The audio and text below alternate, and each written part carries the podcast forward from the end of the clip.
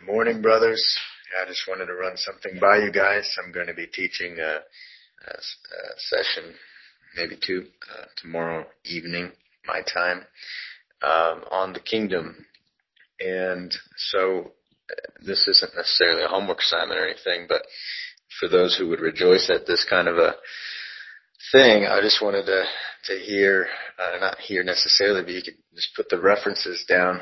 Um, for maybe like your top five, maybe even favorite or just top first five that come to your mind, uh, verses or passages um, that uh, prophesy of the Messianic kingdom or that uh, describe the Messianic kingdom in the Old Testament. Ready, go. Ezekiel 37 for sure uh, the, the two sticks in the hand of the Lord in the second half of the chapter is one that's really good. Um, Zechariah 14, speaking of him being Lord over all, the only one. Um, uh, Micah 4 ends with him saying uh, he'll forever be there in Zion. Um, I love Amos 9, where it speaks about the reaper overtaking the, um, the planter, and forever they're planted in the, the breach in the house of David is restored, the, the tabernacle or the, the tent of David, dynasty of David restored. So Amos 9, Micah 4, Ezekiel 37, Zechariah 14, Isaiah 16:5 is another good one a throne will be established in righteousness and he'll be prompt in it'll be established in mercy and he'll be prompt in righteousness and justice let's see um, i think the classic of course to start with is 2 samuel 7 um, maybe you're already going to hit that matt but um, i definitely start there 2 samuel 7 um, and then another classic, of course, is Isaiah 9. I'm kind of mentioning a bunch of the ones that Jeremy didn't mention. Um, but all of the ones that Jeremy did mention are awesome. Oh my gosh, man, really good. Um, let's see. So 2 Samuel 7, Isaiah 9. Um, I'd say, I mean, for sure the other classics in Daniel 2 and Daniel 7. Uh, and then just one of my personal favorites is Psalm 72. Oh, just an awesome psalm. Um, I mean, I guess those are kind of more the obvious ones. Um, but yeah, run with those, man. Hey, bro. Um, I, uh, you know, I think probably the most relevant ones in my mind, I'm not going to give you five, but uh, most relevant ones I think to the discussion are the ones that most directly affect the development of the phrase the kingdom of God by the time it reaches, you know, the New Testament. And uh, so, especially since, I don't know if I've talked to any of you guys about this, but I, but I spent like, you know, better part of a year um, you know, studying and um, and dialoguing back back and forth with different uh, scholars and seminary professors and Greek professors and uh, over the the, the phrase um, the kingdom of God in the, in the New Testament because there's in Greek as you know Matt you're diving in there's not a there's not a um, there's not a word of. I know you're getting back into it so you might remember from before that the genitive tense doesn't have that. Uh, doesn't, and, and so the genitive tense can mean of or it can mean from, meaning source. It comes from God or possession. It is of God. And um, and uh, there's a there's a scholar. He's a, he's a he's a Greek professor and a New Testament uh, scholar at uh, I think he's Southern Baptist Theological Seminary. But anyways, he's he's written a book and several papers papers arguing that at least in Matthew, and then I corresponded with him, and he said in the he believes that in the in the um, the other gospels as well, in the parallel accounts, that the phrase "the kingdom of God" or "the kingdom of heaven" is uh, is actually it's related to Daniel two. Uh, 44, where the God of heaven will establish a kingdom in the days of those kings when he brings them down. And, uh, and he thinks it should actually be translated the kingdom from God or the kingdom from heaven because it's such a direct reference to Daniel 2 and Daniel 7. So I, I would say Daniel 2 and Daniel 7 probably have the most direct impact of how the phrase is developed that we've become familiar with. And just highlighting the fact that it, it I, I mean, I mean, depending on your audience, but the fact that, uh, I don't know how Arabic works, but it's probably closer to that than English because I know in Spanish it's the same way. Uh, reino de Dios can can can mean just as easily from God as it can mean it's owned by God. So those are my thoughts, bros. That those two are key to the development of the idea, and and uh, and the idea uh, being a reference to the kingdom that comes from God, and not just to something that belongs to God, a kingdom that belongs to God, or a reign that belongs to God, but rather something that He has promised to bring. It comes forth from Him. So th- those are my thoughts of the two most impactful on the New Testament idea of the kingdom of God. I hope, hope that's helpful. Hey guys, this is really good. I, look forward to hearing from other brothers as well um, with the top five um, or insights as Bill has um, provided here. I was interested in, in hearing too, um, you know, how connected the shalom uh, of the Lord uh, is with uh, our blessed hope as well as the kingdom.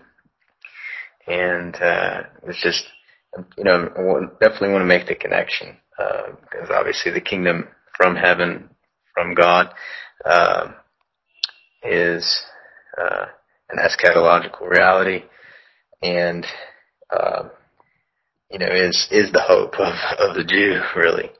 And so, yeah, I mean, just looking at like Isaiah 25 leading into 26, even really clarifying, um, the Lord will establish uh, peace for us. He, he's to uh, Israel, but um, yeah, just curious if there's other verses that that might help out with just shaping what the kingdom, what the hope is. Um, obviously, there's tons of passages, day of the Lord, you know, the Lord's going to crush the wicked and, you know, purge the earth of, of uh, wickedness and all of that.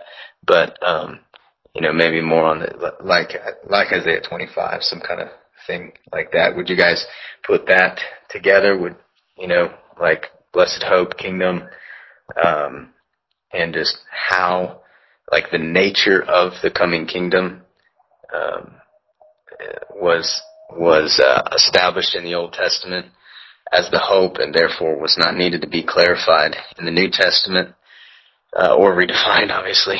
Um, so anyway, just some thoughts on that, but I'm still interested in anybody's, you know, top five uh, kingdom, top five uh, day of the Lord, mostly kingdom uh, stuff. So uh, anyway, thanks uh, so far, and looking forward to more as the Lord provides. Grace to you guys. Hey, brother Matt. Uh, I don't have too much to add to what the guys have already shared. Um, just few, uh, just a few thoughts to throw on. Uh, if you wanted, there's you know a couple of passages that come to my mind uh, off the top of my head from the Torah. If you wanted to um, uh, dive in there, um, you've got uh, the prophecy concerning the Messiah to Judah, uh, the Messiah through Judah, uh, concerning you know his scepter being in his hand in uh, Genesis 49. There, then you also have the the prophecy of um, of uh, Balaam in uh, Numbers 24, uh, and it's it's uh, just it's royal, Im- you know, re- related to the royal imagery there, and the uh, the star that will rise out of Israel, uh, and the, there'll be a scepter uh, that will rise out of Israel. So you have the the imagery, the the kingdom imagery there. Uh, not necessarily the explicit language of kingdom, but um, definitely it's there.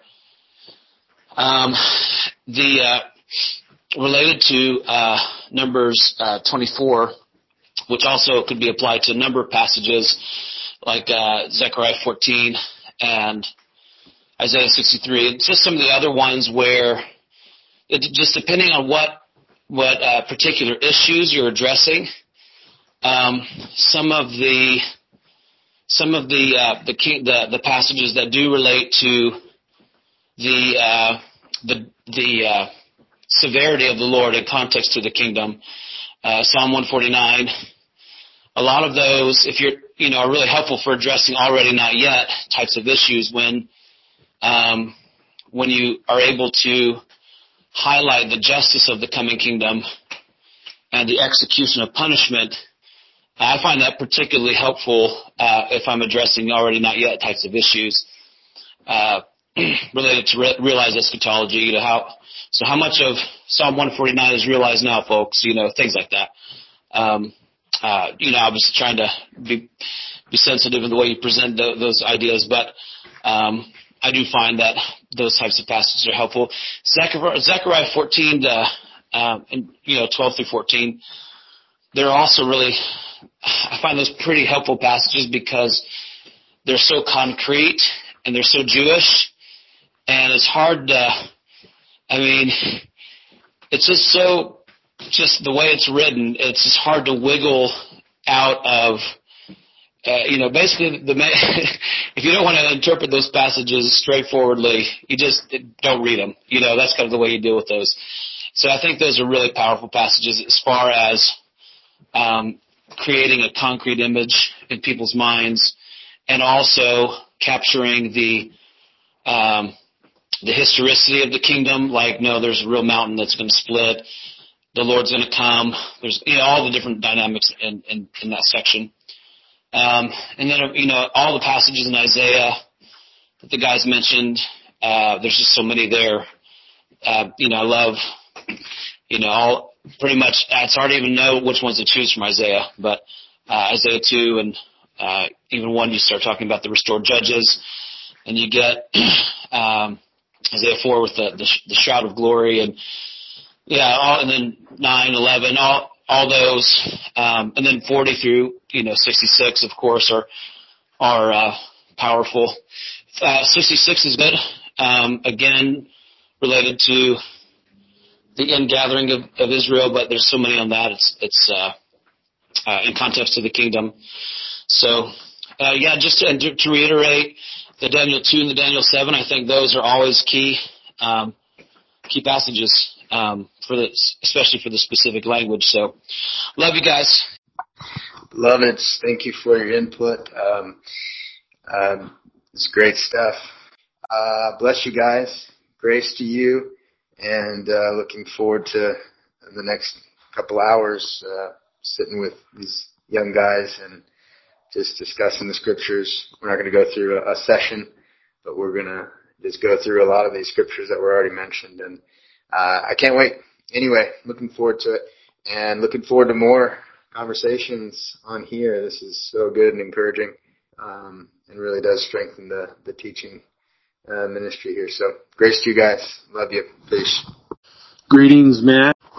Um, I'm not. I'm going to uh, not listen to you and not give my top five verses, but just something that has been really helpful to me uh, as I've been um, talking to people about the kingdom is is to kind of go through the way the kingdom's talked about through uh, the Old Testament, like the different aspects of the kingdom, Tim at I think the first D10 conference he just did uh, a short teaching on the the four or you know there's maybe more or whatever but just kind of simply the four ways the kingdom is talked about the kingdom of creation you know the universal kingdom uh, the kingdom of Eden uh, what it was like in the beginning uh, with God uh, reigning on the mountain you know in the uh, the mountain in the region of of Eden with uh, uh, water flowing, you know, from from the, the mountain. That whole idea, then the kingdom of Israel,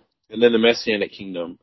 Um, I just I find that's helpful because in conversations that I have, uh, people, uh, you know, the universal kingdom is, you know, when it talks about God reigning, um, there's just a confusion on that, on God seated at the head of the heavens on on His throne, uh, you know, sovereign over all creation and just how that is not the, the messianic kingdom, the promise of someone to sit on David's throne forever, uh, you know, the, the forever Messiah, the anointed one.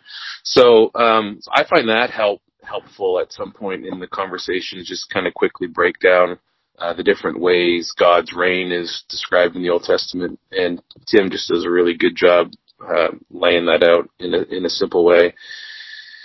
In the conference uh, from a few years back, so I don't know if you already have that in your notes, or if you're already thinking of that, but um, that's been something helpful for me. All right, bless you, peace. Brother Matt, I'm thinking of uh, another one in the prophets that's really good and it connects with uh, Josh's reference of uh, Psalm 72 about um, him being great to the ends of the earth. Uh, Micah 5, when it speaks very clearly of, of Jesus uh, going forth from of old in Bethlehem, a ruler coming forth is going forth there from everlasting. Then it talks about he'll be our peace when the Assyrian afflicts us, and uh, he'll be great to the ends of the earth. Um, in Micah 5, and uh, in closing the chapter, he talks about uh, basically um, the the final crushing of Israel's enemies, and uh, so obviously him being great to the ends of the earth is when he shall reign. Of course, um, people um, will have an easy time taking that into a reinterpretation of well, Jesus did come and he does reign and etc. like that. But um, Zechariah nine, um, where one verse speaks of Jesus first coming on a donkey, and the next verse he'll rule from uh, the sea to the great river Euphrates. Um, his dominion will be over all. Um, Zechariah 9, 9, and 10. Hey, fellas. Um, correct me if I'm wrong, too, Matt. I, I think one of the things that you're asking about, too, is, uh, I mean, you said that uh, trying to trying to understand or, or what can be put out there to help people see that it didn't need to be reinterpreted in the New Testament, that it didn't need to be expounded on.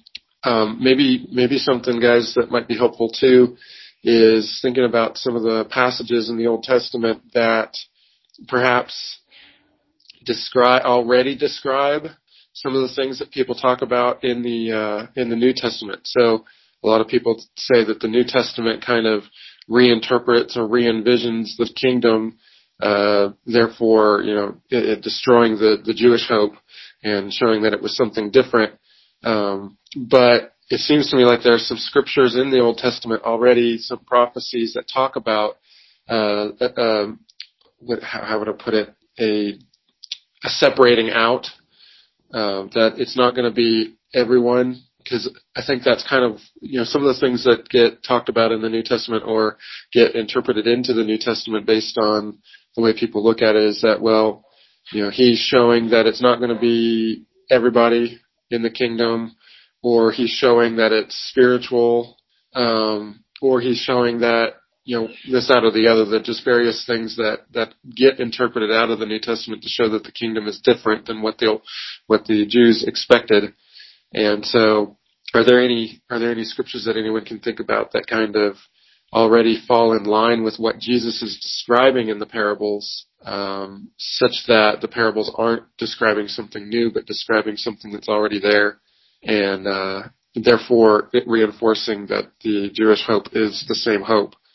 Um, I'm trying to think of some like, um, yeah, uh, is it uh, is it Zechariah also that talks about a uh, just a remnant, uh, something like a third. I can't remember which scripture it is that talks about that. Just you know, about about a third of the the third of the people being brought back in or being brought back to the land. Yeah, I'm just wondering if there are anything, if there's some scriptures that really kind of reinforce those kinds of things that that show that the things that the things that Jesus was describing in his parables, those things that typically get re, you know get used to say, oh, he's reinterpreting everything, is actually found in the Old Testament, found in the in the scriptures in the Old Testament scriptures themselves. So, and like I said, Matt, if if that's not what you're looking for, if that's something that's kind of out of the way, just let me know. But um, that was kind of one of the things I was thinking about this morning when you when you asked for for continued discussion. You might look at um, Psalm 14 and 53, there the Psalms that say the fool has said in his heart there's no God and there's no one that seeks him, not one that does good. They've all corrupted their ways, etc. And why do the wicked eat, eat up my people like they eat bread? And and then the cry is, oh, that salvation would come from Zion when God restores the people of Jacob, the people of Israel, and um, so future salvation um, is evident in the scriptures, and undeserved salvation, um, you know, being fit for the kingdom of God in the New Testament, you know, uh, uh, lest your righteousness surpasses the Pharisees, um, no immorality and idolater, uh, no no immor- immoral. Im- immoral. Here we go. Immoral, idolater, etc. will be fit for the kingdom. Um, walking in a manner worthy of the kingdom. You know, the New Testament language of the kingdom, you know, is about a future salvation, not about some kind of, um, some kind of, uh, you know, once saved, all is saved, all, obviously. Uh, but, you know, the, the future idea of salvation, the future kingdom, you know, are, are linked. And I think those two Psalms are, are awesome, especially when Paul quotes those Psalms in Romans 3 when he's making the um, declaration that both Jew and Gentile are all under sin, that are, are we greater than they? And he walks through um, a bunch of passages in the Psalms and then Isaiah 59, where he's declaring mostly, specifically, that Gentiles are obviously under sin.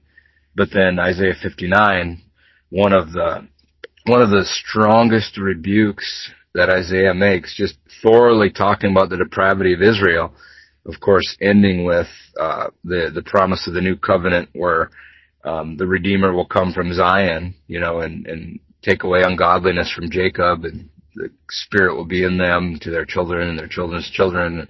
The covenant will remain with them, and um, all that. You know, Paul quotes uh, a verse from there in Romans three, and making the declar- declaration that Jew and Gentile are all under sin. So there's something to be said about a future salvation grid from the Old Testament securing the obvious that there's a future kingdom coming, um, in the sense that Paul makes it very clear that entering the kingdom has very specific qualifications based on righteousness, not based on um, uh, just uh, just getting in because um, because of anything, but the fact that there's actual a, a genuine repentance and a turning away from and a, and a boasting in the provided salvation only. Um, so persevering to be found worthy of the kingdom, you know, is the message of the apostles in the New Testament. So some other ways that you could probably establish a strong Old Testament understanding of the kingdom is to look at how the apostles were already teaching about a future salvation and, you know, enduring to the end um, it's through many tribulations that we enter the kingdom. And so in teaching through some of the New Testament passages, um, it will strengthen the case for, um, if you, if you could show people what the apostles were saying about a future salvation, um, you can link it, link it to a future kingdom and then go back into the Old Testament too and, and then show how all that pointed to, um, and connected to what the apostles were continuing to say etc. Hey, uh, uh, David, that's good stuff. Let me address it in order here, Dave. Um, that that's really good. Uh, I was able to look at Tim's notes over the throughout the week and really love that session for sure and and want to um to go that direction really good idea dave um I love it, and I really have been um, loving that teaching throughout the throughout the week. Actually, just thinking, man, it's so clear, really good. Um, so, thank you for your labors, Tim, and that, and your uh, input, Dave. That's good stuff. Um, Jeremy, I'm loving all this uh, what you've been saying, and uh, you mentioned Micah four, the end of Micah four. So now going into Micah five, that's pretty awesome. Um, I definitely was going to highlight Psalm 72. It's just beautiful. Um, I think it'll really be something to um, really bring to the table, and people would be able to rejoice, hopefully, with it. I think.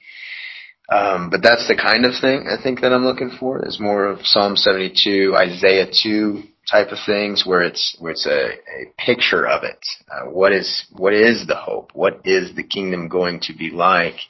And and um, and so then, how, how in the world, in the fear of God, can we spiritualize it away? Can we just say, "Oh yeah, that happened a little bit," or "That's happening in my life"? You know, I love the uh, salvation being the future, the future idea of the salvation being future, and therefore the kingdom is future.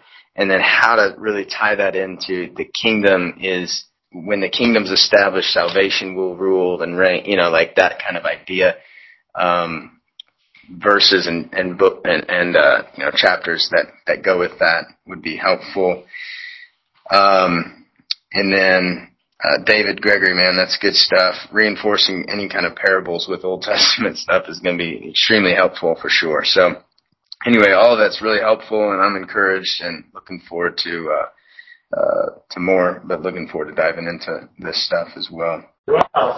Hey guys, I just wanted to add too. I forgot about um, in line with what you were saying, Jeremy. Uh, Hebrews nine twenty eight is pretty sweet. I think I brought it up the week before.